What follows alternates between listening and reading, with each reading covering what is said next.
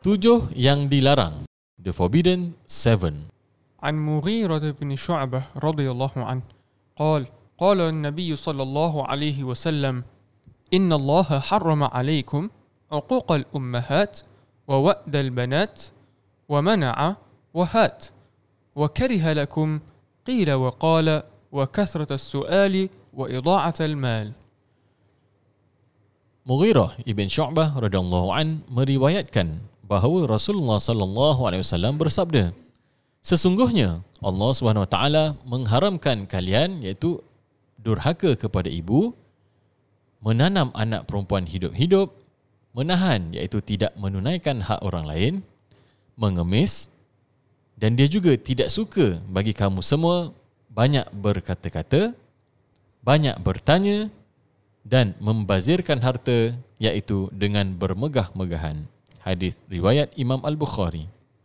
Mughirah ibn Syu'bah radhiyallahu anhu narrated that the Prophet sallallahu alaihi wasallam said, Allah subhanahu wa ta'ala has forbidden for you to be undutiful to your mothers, to bury your daughters alive, to avoid paying the rights of others, and to beg. And Allah subhanahu wa ta'ala dislikes his servants to talk too much unnecessarily, ask too many questions, especially in disputed religious matters, and to waste the wealth by extravagance. Hadith reported by Imam Al-Bukhari. Mari kita lihat tujuh perkara ni secara detail lah, contoh. Yang pertama ialah menderhakai ibu. Yang ini kita tahu kita perlu birrul walidain, iaitu kita perlu dutiful to your parents, memuliakan kedua ibu bapa kita. Cuma di sini ditekankan tentang ibu, tapi tak bermakna bapa kita kena tinggalkan. Cuma didahulukan ibu. So it is more of a greater sin to be undutiful to the mothers. Yes. Seterusnya menanam anak perempuan hidup-hidup. Perkara ini adalah amalan zaman jahiliah lah. Sekarang tak lagi. Nowadays I don't think you even want to. Oh, crazy. I think so. Yeah, because of the culture at that time, right? Yes. Okay. Seterusnya, so burying daughters alive and then not paying the rights of others. Ini wa mana'ah. Yeah. So if somebody has a haq, you need to pay your haq, or you have to give him something. Yeah. If you deny that haq, this right upon someone else, this is something haram. Betul. Jadi bila kita tak menunaikan hak orang ataupun tidak membayar gaji sesuai dengan pekerjaannya, maka ini juga merupakan sesuatu benda yang haram. Dan seterusnya yang keempat ialah mengemis. Begging. Awak boleh terangkan sikit tak, Ustaz Mahmud? Apa maksud begging? Someone, basically I say it as it is being lazy. Okay. Right? If he doesn't have enough usaha or enough actions that deem him worthy of getting what he needs, he begs. Jadi kira orang yang mengemis, iaitu mereka yang tidak berusaha tapi hanyalah hendak mendapat hasil, iaitu daripada pengemesannya, tapi tak nak usaha, nak minta duit aja kan. But this doesn't include those who are in, you know, betul-betul problems, those who are betul-betul memerlukan. Yes. So they are actually asking out of their needs and requirements. Betul. Kita pun selalu beg juga kan. Yes, I beg you to forgive me. And kita pun kadang, that is the good begging. Kadang kita pun begging untuk on derma. Okay. Seterusnya yang kelima. Masya-Allah. Yeah. So now we're moving into the next three, which is kariha lakum. Wa kariha lakum. And it is disliked for us to have useless talk. Betul, Allah murka bagi mereka yang banyak berkata-kata. Unnecessary talking. Yes. Something that Allah Subhanahu Wa Taala dislikes in us. Sebab dalam hadis lain pun ada kata, falyakul khairan aw liyasmut. Berkata-katalah perkara yang baik ataupun diam aja.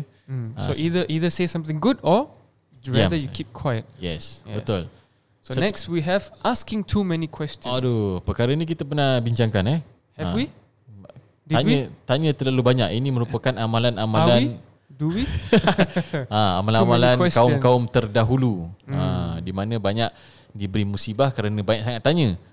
Padahal tanda-tanda dah terang, dah nyata yang disampaikan oleh para nabi ataupun rasul sebelum ni, tapi mereka tetap tanya sehinggalah diturunkan azab ke atas mereka. Subhanallah. And this last but not least, indulging in extravagance. Membazirkan harta, itu berfoya-foya. InsyaAllah, iaitu dengan cara bermegah-megahan. Tidak salah, iaitu untuk kita for us to spend. Tak salah untuk kita belanja, akan tetapi bersederhanalah dan jangan membazirkan harta. InsyaAllah, itu saja. Wassalamualaikum warahmatullahi wabarakatuh. Doa for protection from Allah Subhanahu wa ta'ala for our children. U'idhukum bi kalimatillahi tammah min kulli syaitanin wahammah wa min kulli ainin lammah.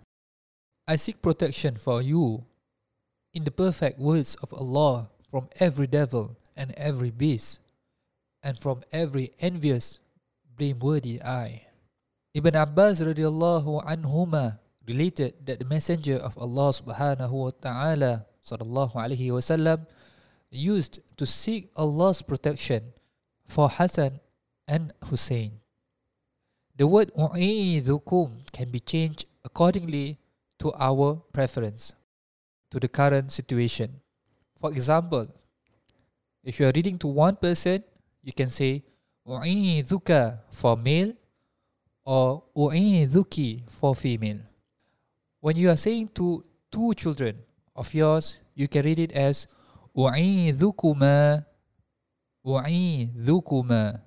Or when you are reciting this dua for your children, all of them together or at least three or above, and then you can recite it as u'idhukum, u'idhukum, as recited in the beginning of the dua.